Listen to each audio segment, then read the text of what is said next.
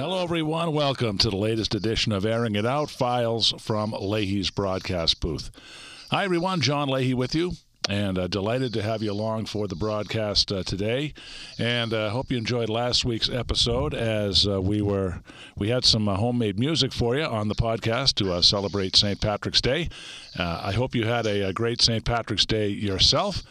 And we're going to get back to talking some hockey today as the NCAA tournament is upon us as the uh, tournament will start with four regionals in four distinct uh, parts of the country. And joining us on the podcast today is a man who is uh, very synonymous with college hockey here in the New England area. Uh, he's uh, currently an analyst on the New England Sports Network for college hockey. He has done uh, also hockey on the radio for various uh, hockey schools such as UMass Lowell and Vermont.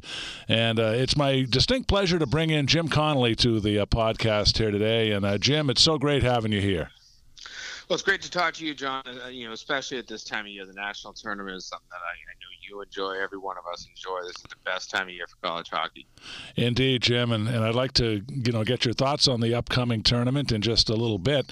Uh, but I, I, thought I'd just start uh, by uh, talking a little bit about Hockey East and uh, we'll talk about the season that uh, just concluded in Hockey East. Really, another strong year for the league. You know, I've heard people say, well, you know, maybe it's a down year for Hockey East, but I didn't see it that way. Uh, certainly, there was a lot of strength from top to bottom, and it was fun, particularly particularly during those uh, final weeks leading up to the playoffs.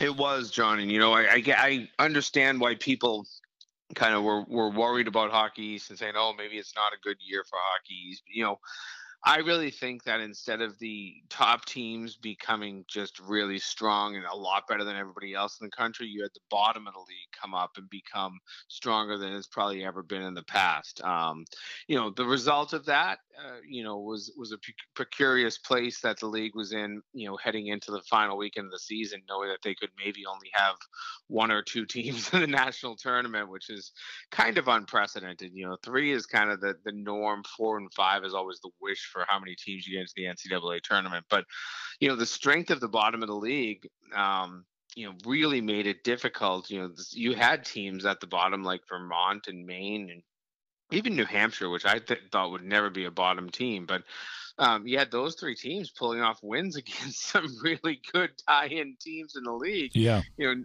Northeastern wins the regular season championship, but they lost to Vermont. You know, five days before the last game of the season, you know. Yeah. So you you know that there was some parity, and I, I, know that's kind of an overused word in college athletics and especially in, in hockey right now. But it real parity, and it was you know I thought pretty incredible to see um, how good the bottom was. But you know, at the same time, we saw it this past weekend at the at the TD Garden.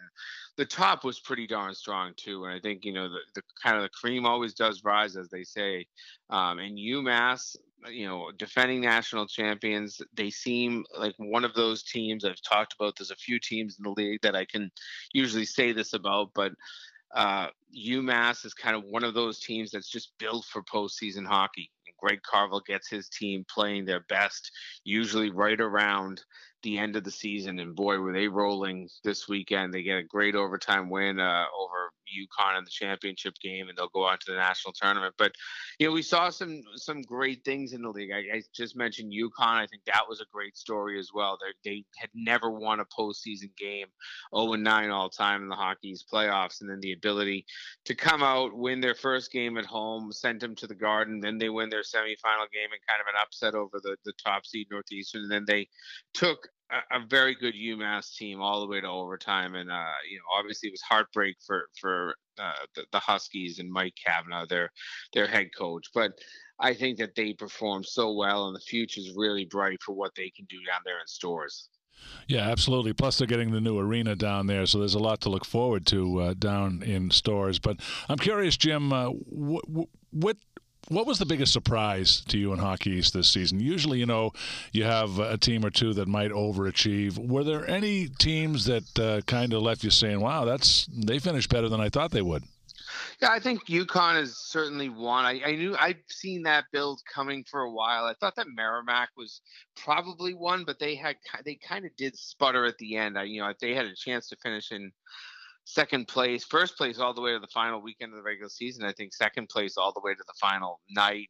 they ended up in sixth, so maybe it it didn't feel as as improved as you thought. But you know, I, I think, and I think you can also point to UMass Lowell because, you know, they people had them picked for seventh. Uh, you know, right. Norm Bazin uh, always seems to get his team going. They end up tied for for second when all was said and done. And, and you know, if it wasn't for a goal with 9.5 seconds left for Northeastern on the final night of the regular season, UMass Lowell would have been co-champions of the league. So that was another team that was very much improved. And you know, they still have some some game to play. They're gonna they made the NCAA tournament. Um, so I think that's some that you, when you really think about the team that probably took the biggest step it's probably UMass Lowell, but it's hard to say that's a big step when you you know that they've been to the guard well to the the hockey semifinals seven out of the last nine seasons it's just that after last season where they finished seventh they did make the semifinals again yep, but yep. you know they had some struggles last year and and i think people saw some of the, the players that they lost in the transfer portal and were really concerned about the riverhawks but you know norm Bazin is norm Bazin and he gets things done and ends up getting them you know, back to the Garden into a second place finish, and now back to another NCAA tournament. Yeah, Jim, I think the argument with Lowell is that, you know, even though they were picked to finish seventh in Hockey East, uh, I, I, still uh, figured them to be uh, to do well. I think a lot of people figured they were going to have a good season. So, I mean, in terms of the, the, biggest surprise, maybe that you lose a couple of points on Lowell with that argument, but but your point is well taken. But, you know, as someone who saw Merrimack play all season long, a, a team that was, you know, picked to finish down near the bottom of the league, uh, to turn that into a 19 win season and to be as competitive as they were, I think that's quite a feather in Scott Borek's cap. Yeah, I would say, and he got the contract extension there in the lot right before the last weekend of the season. I think that'll uh, hopefully motivate him and keep him going. And, and you know, if they, he has to, if if he can continue to bring in the same types of players that he he has, and you know, this was basically a three year build for this team. Um, you know, I think the junior class of, of this year's team was just, you know, elite. And, you know, if you hold on to players, I think we know modern day that can be difficult. Uh, and then keep bringing in these players, these players that want to just kind of play hard, work hard, get into the corners, win pucks. I thought that you know this this year's Merrimack team was the fastest I've seen in in puck battles and puck possession. They they they really handled most of their opponents well throughout the season. But you know, I think that that's part of experience too. They've got to take that next step and, and get the experience where they're pulling off the wins and um, and even upsets in the postseason. You know, I think that I, Scott Borek is the right coach to do that. Yeah, absolutely, Jim. Well, let me let me transition a little bit here and ask you uh, your thoughts on the tournament that was just uh, completed, the the Hockey East tournament. You had uh, three first round games. Merrimack uh, defeating Maine. Uh, Providence picked up a win uh, over Vermont in that first round, and the other game was Boston College in New Hampshire. BC winning that in overtime. Then we had the quarterfinal sites and some great games also in the quarterfinal round. I'd just like to get your observations on the tournament from start to finish. Yeah, well, I'll tell you the biggest shocker for me was that in the first two rounds it was chalk. You didn't have a single upset. You didn't have a single visiting team win because you know we've just been talking for for five six minutes about how good the league was top to bottom. I was really waiting for a team to come out of say eighth or ninth and get to the Garden, and it didn't happen. I I, I you know everybody that was the home team won the entire way until we got to the TD Garden, and even there, you know, it was only Northeastern was the only team that was favored and technically favored to lose a game in the tournament, which to me that was a little crazy. Um, but there was still some quality hockey. Um, you know, I got to call um, two games with Boston College, um, and I, you know, th- they were a team that came on really strong down the stretch, getting Jack McBain finally healthy, finally back in their lineup. It really was a kind of a shot in the arm, I think, over the last, I think it was six or eight games. I can't remember exactly now off the top of my head, but, you know, he was a player that was really fun to watch. And, uh, you know, I thought that he kind of electrified those first two rounds of the playoffs and they ended up falling short in the quarterfinals. Um, you know, but I, I thought that, you know, you saw some good, really good performances um, out of you know those first two rounds and then once you got to the garden i think one of the greatest things was you know kind of the fact that this was the first tournament ever in the 38 year history where where you didn't have Boston College, Boston University, UNH, or Maine. None of those teams, those four perennial powerhouses from the 80s and 90s and even early 2000s, none of them made the Garden for the first time ever. Which that that's just it just shows that there's a there can be new blood in the league and that it's not always the same you know same four teams same five teams same six teams. It's this is a league now that's showing itself to be good. You know and, and you look at the changes that all of the teams that made the garden had you know all of them in the last 10 years have changed their head coach. Jerry jerry keefe of course. He, he was he's in his first year but you know all in the last decade or so have had a new head coach that you know there's been major changes and major upgrades in, in those four programs that made the garden. And I think that they put on a really you know good product because you had fan bases that are not used to their teams you know some of those teams being in the garden connecticut for the first time umass for i think the just the third time ever. Those crowds were phenomenal at td garden this weekend and i thought that they brought a real energy to the building and energy to the tournament. You know umass uh, umass and UConn, you know, to put almost 12,000 in there for a championship game. Uh, hockey certainly won the attendance battle in terms of the six leagues this weekend. They had the most at their games, but I, you know, just it was a really entertaining tournament, and in the end, a very fitting, deserving team in UMass came out on top. Yeah, absolutely, and and I think what with your point about attendance, I think we have to go back to the Beanpot. You know, I was there for both the games of the Beanpot. Fans missed the game so much, Jim, because of uh, COVID and all the restrictions. We, you know, we didn't have the tournament in Boston uh, last year, and so I think fans really wanted to be a part of this, both the Beanpot and then the Hockey's Championships, and, and now the upcoming Frozen Four.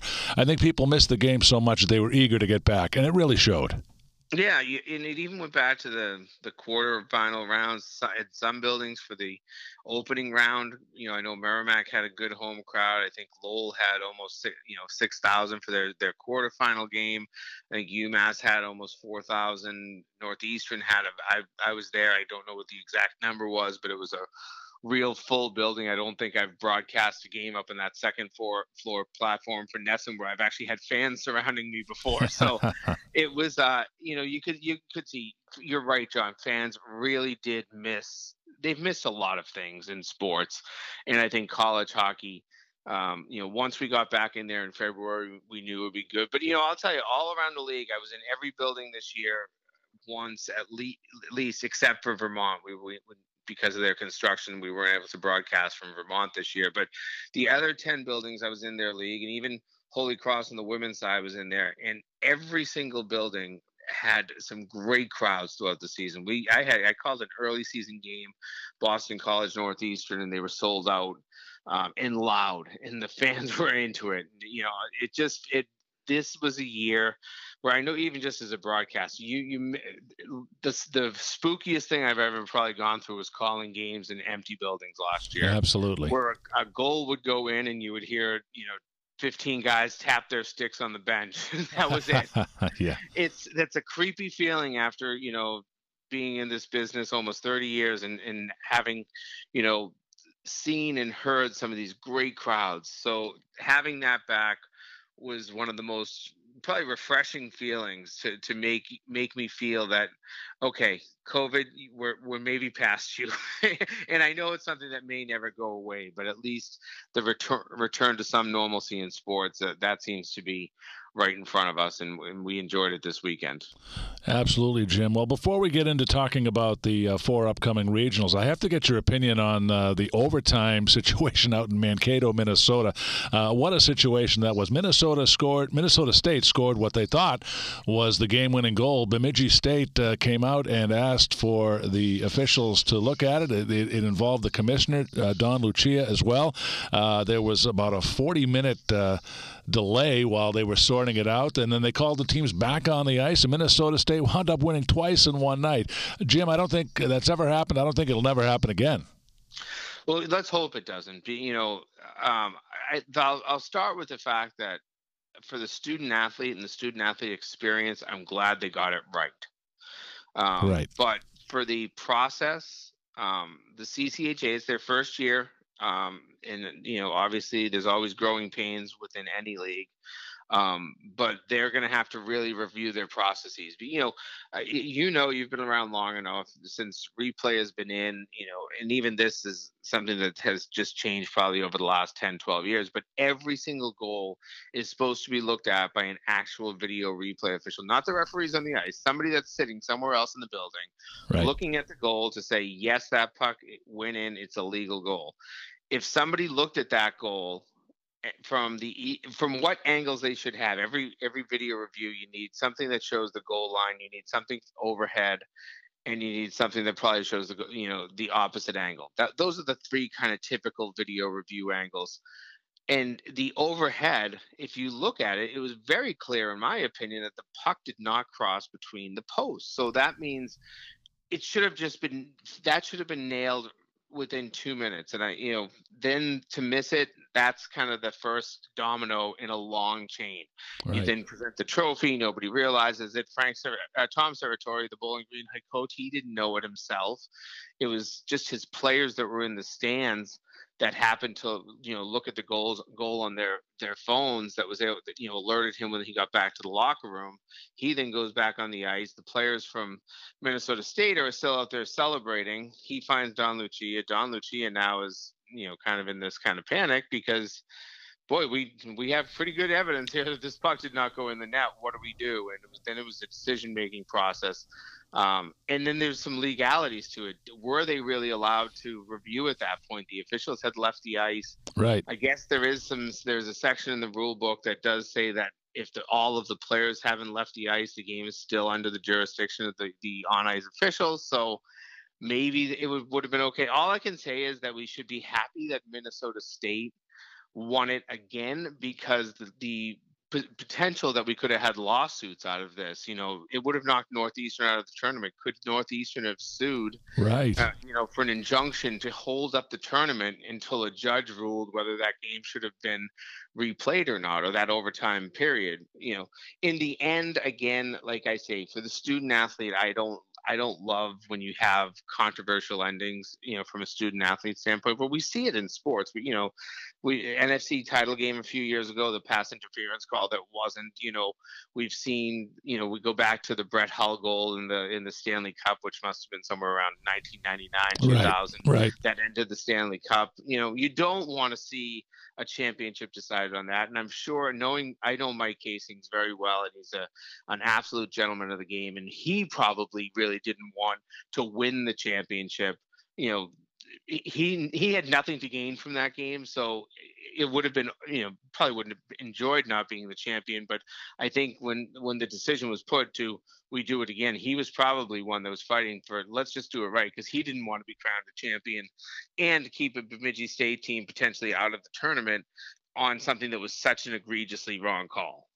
Yeah, and I believe I read a report, Jim, where the officials had actually left the building, you know, and uh, they had that's to be called back that's been disputed from what I've seen. Okay. And I would have right. I would have been I would have been very surprised if they had because I know referees they don't they don't fly out of a building they shower they you know get back into their suits and you know all of that sort of stuff. And the whole process started within about 15 minutes of the completion of the game the actual knowledge of what had happened. So i think th- i don't know if that was correct um, that that it, you know it, social media is not the the place to be finding out. Although social media was driving this whole process i think that it was the fact that the goal was on twitter first was why somebody even saw the original mistake and was able to point it out. So we're in a different time of media. I think this, you know, this is a goal that somebody might have found out on Monday morning didn't go in, but you know, we've seen it before. You can go back to the 2009 Hockey East tournament where um, the video review equipment wasn't working in Hockey East, and they didn't realize the puck was uh, in the net in the championship game before the whistle had blown, and the referee had lost sight of the puck. But you know, the the puck had clearly been in the net. Video review could have fixed that if they had access, but then the machine wasn't working that night. So there's there's always there's always these types of situations. I do again, I'll I'll go back to the, the first point. I do like for the student athletes that they can clear conscience sit there and say we won the championship or we didn't win the championship. Yep, and I think Don Lucia's uh, objective was to get it right. So you have to commend him for that in terms of the, uh, in spite of the controversialness of the decision. Jim, I'd like to move into the brackets uh, coming up, and uh, I guess we'll start in Allentown. And uh, one of the matchups there was going to feature Michigan taking on AIC. Michigan is the number one overall seed in the tournament, and uh, this is a team that is absolutely loaded, loaded with NHL draft picks. And uh, AIC winning the Atlantic Hockey Championship. AIC will not be intimidated in this game, Jim. They've been in this tournament before. They've had upset wins before. They had a, the big upset win over St. Cloud. Uh, so, how do you break down this Michigan AIC game? Well, I think you know, you you just said it that AIC is not going to be a pushover, even, even though they're a 16th team and they wouldn't have been in without the Atlantic Hockey Championship. Um, I think that when I look at AIC, what I like about them is their age. They're the oldest team in the, the entire country, and they're going to take on one of the youngest teams in the country in Michigan. Does that mean that they're going to just push around the Wolverines, though? Probably not. They're going to have to slow them down. Um, I look at AIC as a team that can't chase the game in this situation. If they can get out to a lead, though, right. um, Eric Lang's team, we saw it when they played in upset St. Cloud State. I guess that's four years ago now.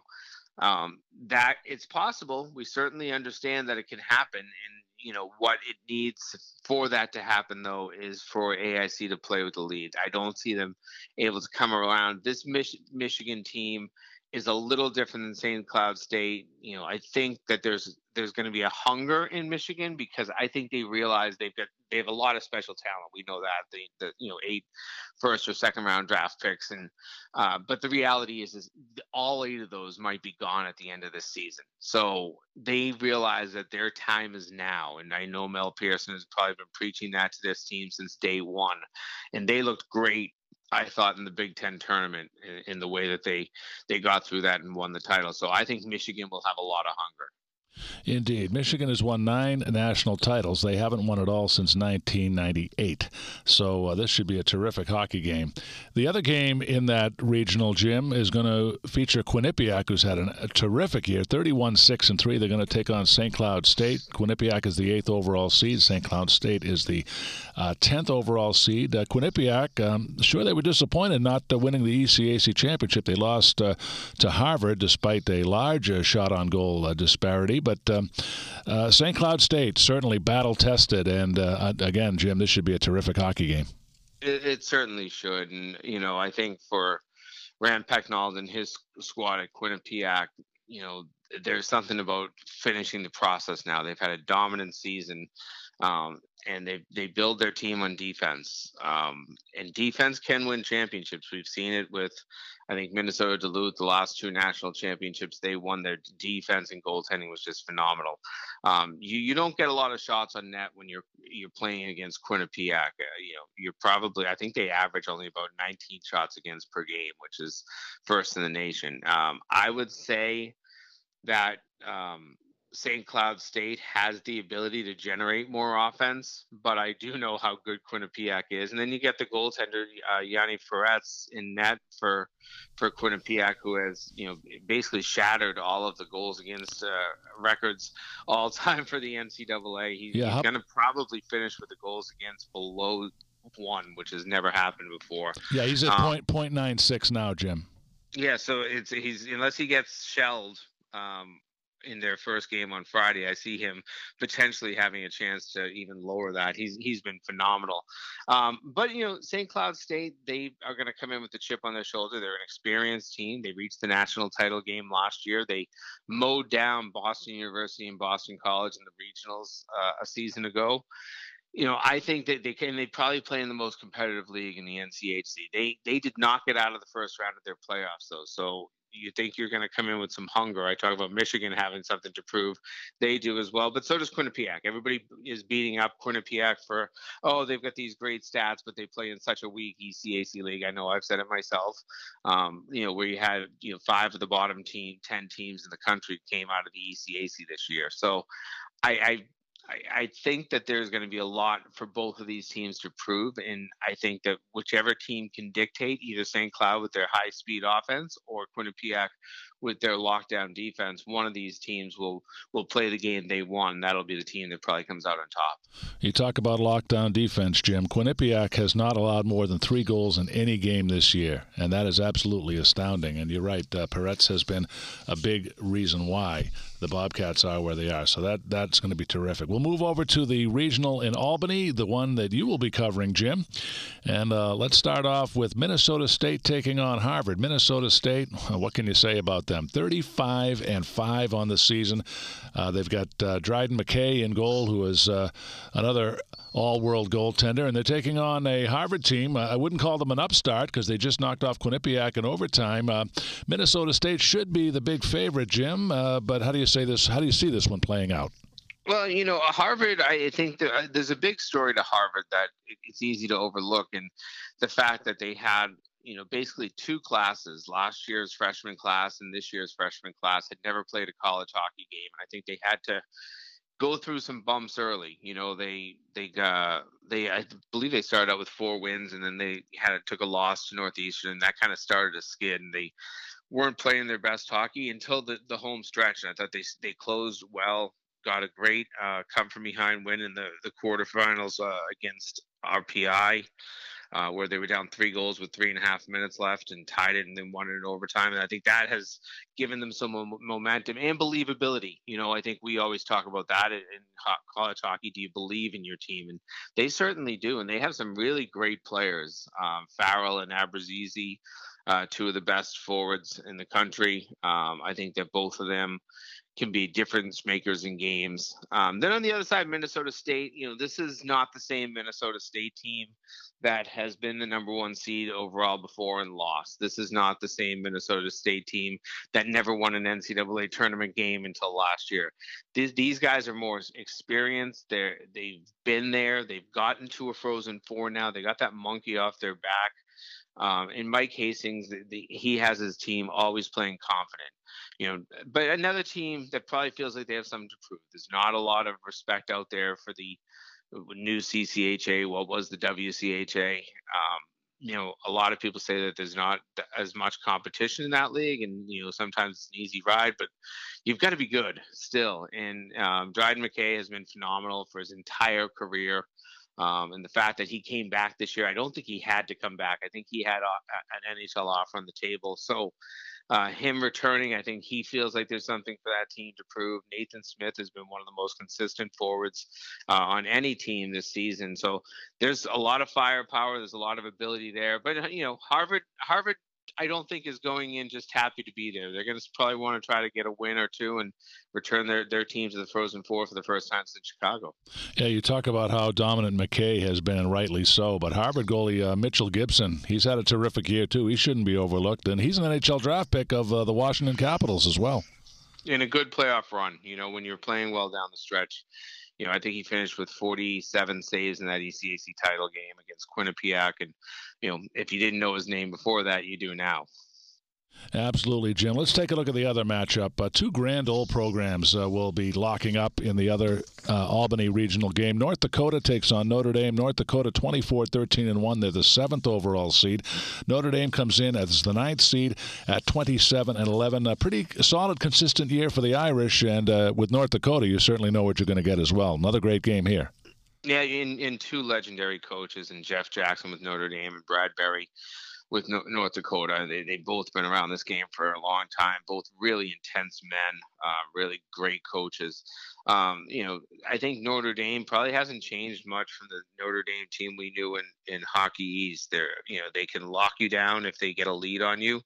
But they're not the best at chasing the game, so they don't want to fall behind, uh, especially a North Dakota team. But this year's North Dakota team, at, at times, has been really good, even dominant. But at times, they they're they're maybe not as consistent as you you're used to from you know Fighting Hawks program that's just been there every year, each and every year under Brad Berry. Um, so I think that that you know that's the one big challenge that they're they're going through entering this tournament is you know can they give 60 minutes every night? And I've talked to Brad Berry a little bit about it at times this year, and he knows that that is has been an issue. But you know they t- tend to be a team that is, is, very all business when they get to the NCAA tournament, and we've seen them in a lot of Frozen Fours. I know for Boston's sake, I'd love to see another North Dakota team in a Frozen Four, just because of the the dominance that their city and their brand brings to the city. And you you see the the, the bars are packed at 11 in the morning for a, a you know an 8:30 game. That's the, the, their their fan base is one of the best in the in the in the country. You know, in in college athletics. Uh, so it's it, you're right, John. I think it should be a heck of a battle when you look at these two teams. Um, but you know, for both of them have their own game plans, and I think both of them it, it really, you know, goes with giving yourself confidence and playing with the lead. Absolutely, and uh, Notre Dame will try and exploit the fact that uh, North Dakota is going to be without their top defenseman Jake Sanderson. He's been in and out of the lineup, and uh, he missed the game against Western Michigan. He's going to be out uh, also for this game against Notre Dame. We're talking with Jim Connelly, a longtime hockey writer and broadcaster. Jim will be in Albany uh, covering the NCAA tournament this weekend. Uh, my name is John Leahy, and this is Airing It Out Files from Leahy's broadcast booth. Uh, Jim, let's bring it back locally here. We'll talk about the Worcester Regional here. Uh, the first game I'd like to discuss with you is the battle between Western Michigan and Northeastern. Western Michigan, a number one seed for the first time in in its history. Uh, they have never won an NCAA tournament game. They're 0 7, and if they're going to win their first, they're going to have to beat uh, probably the best goaltender in the land, Northeastern's Devon Levi. Yeah, you know, you got to figure that Western should be favored in this, uh, but the one X factor that I've been talking about since the the brackets came out is Devon Levi, and, and, that he can steal games. And Northeastern has gotten comfortable winning one to nothing games this year. They've been able to do it a few times, and they've been in you know both sides of one nothing decisions. So. Um, I, if they're going to win, it's going to be low scoring. But Pat Ferschweiler's team at Western, boy, they have been a surprise to a lot of people this year, but a, a very pleasant surprise. And th- this is a team that I know is hungry. They know that this is a great opportunity that's in front of them. Uh, they've been consistent all season. Um, they they unfortunately did not get the tournament title that they wanted in the NCHC. They were looking for their first ever, but uh, they still played well in that tournament and showed well. Got to the uh, got to the XL Center, which I think is always the goal of those NCHC programs. And I think that you know they should be the favorite here, but that that factor of Devon Levi and the fact that Northeastern does have some pretty good talent. They're still banged up. You still have a couple of their key guys out of the out of the lineup, but you know if they can go in there and just play their game, kind of lock it down, play that good interior defense game, and have Devon Levi make the saves he has to make, they'll be a tougher team than most people are probably giving them credit for as the number four seed. Northeastern, Jim, they've been in the NCAA tournament seven times, but the only time they advanced was the first time they participated back in 1982. They won a total goal quarterfinal series before they dropped the national uh, semifinal to North Dakota. So, uh, in terms of uh, you know rooting for Hockey East and rooting for the local team, uh, certainly love to see Northeastern uh, get the win there. Uh, the other matchup is an intriguing one, Jim. The Minnesota Golden Gophers, 24-12 and 0 against UMass, 22-12 and 2. Minnesota's won five national titles, but they haven't won one since 2003. And uh, they take on a UMass team uh, that will be trying to repeat.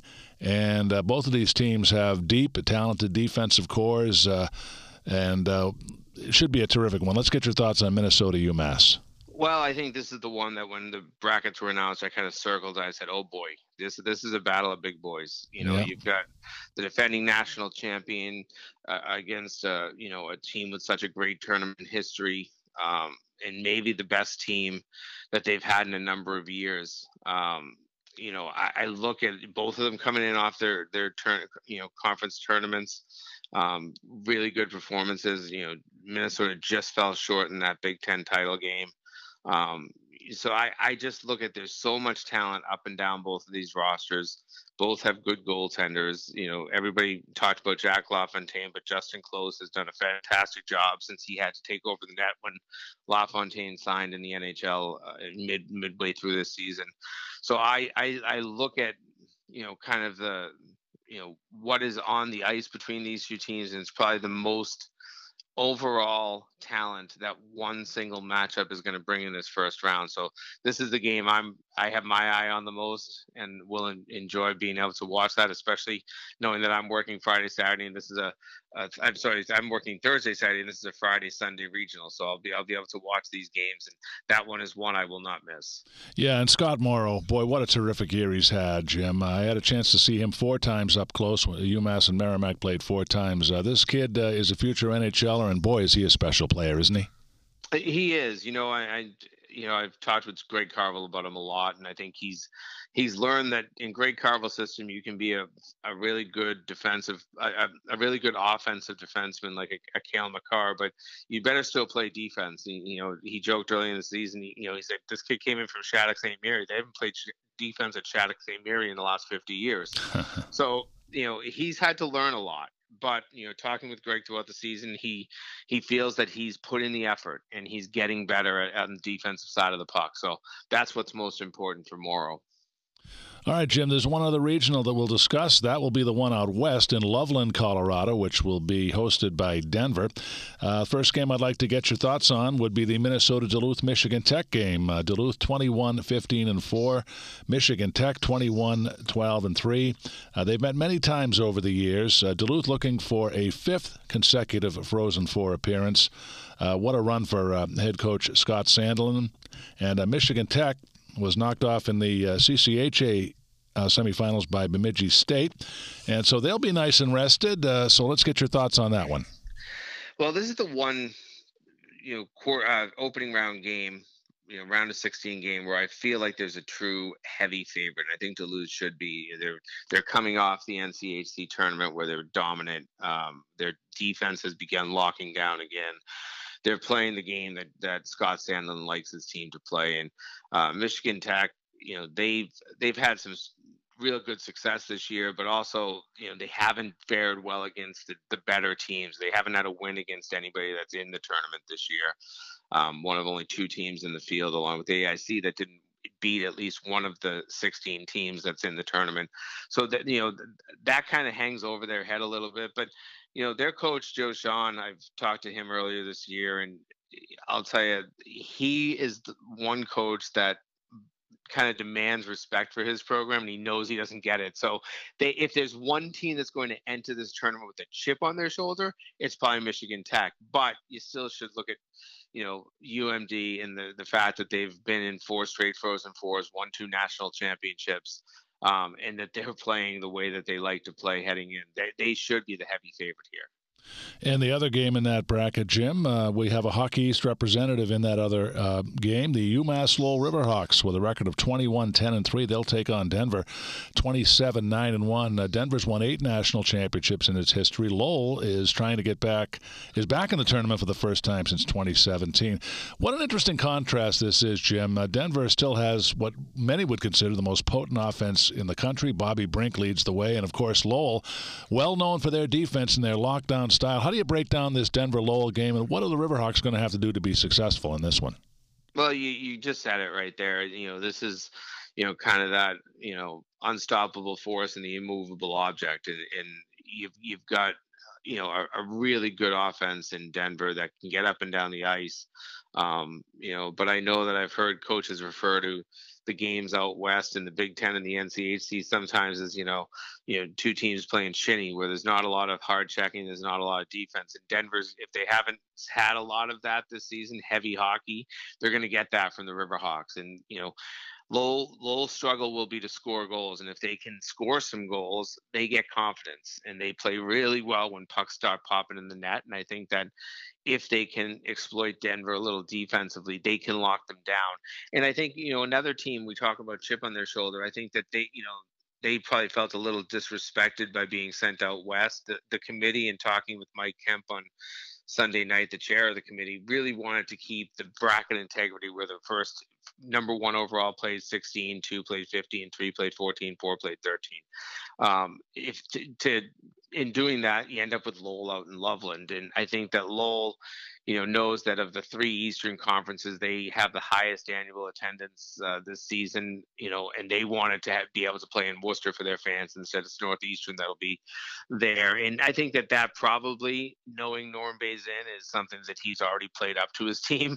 Um, but I also know that he he tends to like being on on road trips, and he says that you take uh, distractions out. There's no no girlfriends. There's no family. You know begging you for tickets and you don't have you know friends looking for tickets and all of that sort of stuff and you worry more about that sometimes as a player than you do about playing the game so i know that getting away from the campus is not something that norm bazin is sitting there saying this is awful he's ha- he'll he'll probably be somewhat happy they do have a late start time but it's seven o'clock local time start time so it's going to be kind of a normal game day for them at least for the the opening round game and I wouldn't be surprised they could pull off this upset, but this would be probably uh, you know one of the two biggest number four over number one upsets out there.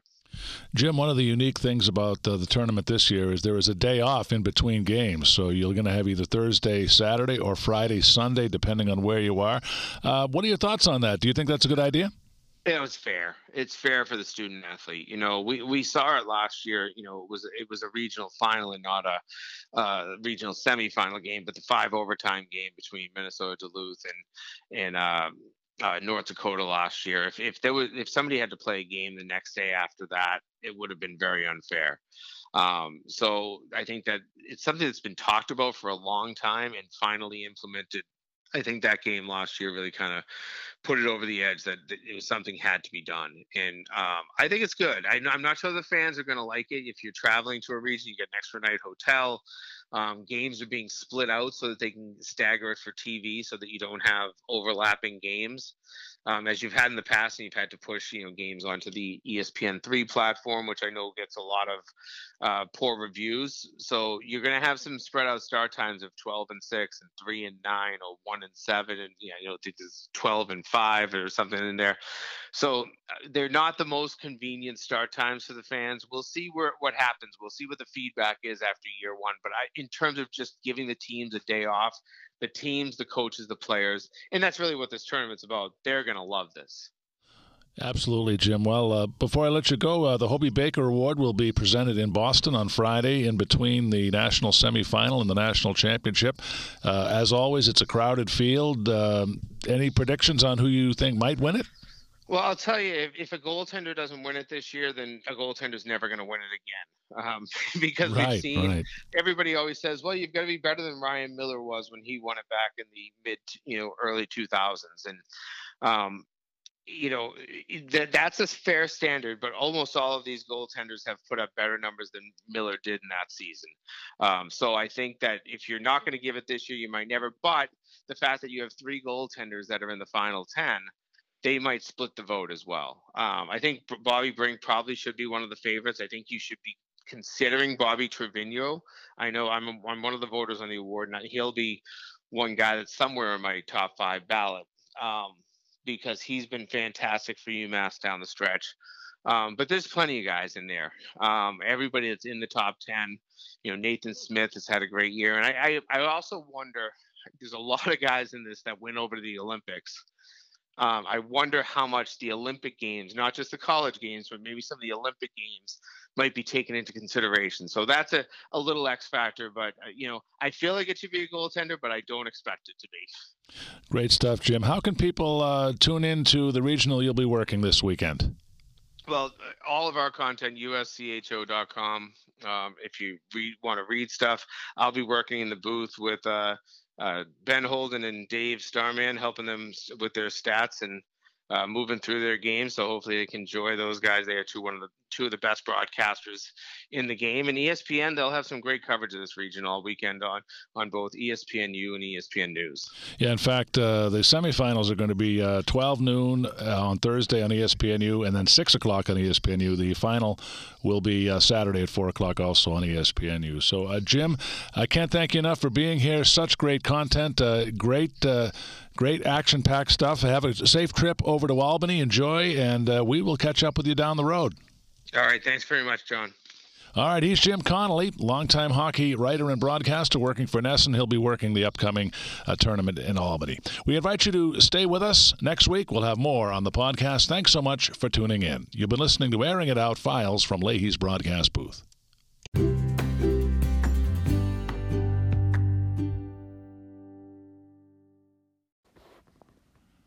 Mitochondrial disease is a rare multi-symptom disease characterized by breakdowns in the mitochondria, which are specialized compartments that are present in every cell of the body except red blood cells and are responsible for creating more than 90% of the energy needed by the body to sustain life and support growth. A disease most commonly associated with children, currently there is no cure, just management of symptoms. Hugs for Mito Inc. is mitochondrial disease rare disease advocacy, awareness, fundraising for research trials, and hopefully a cure. To learn more, please visit hugsformito.org.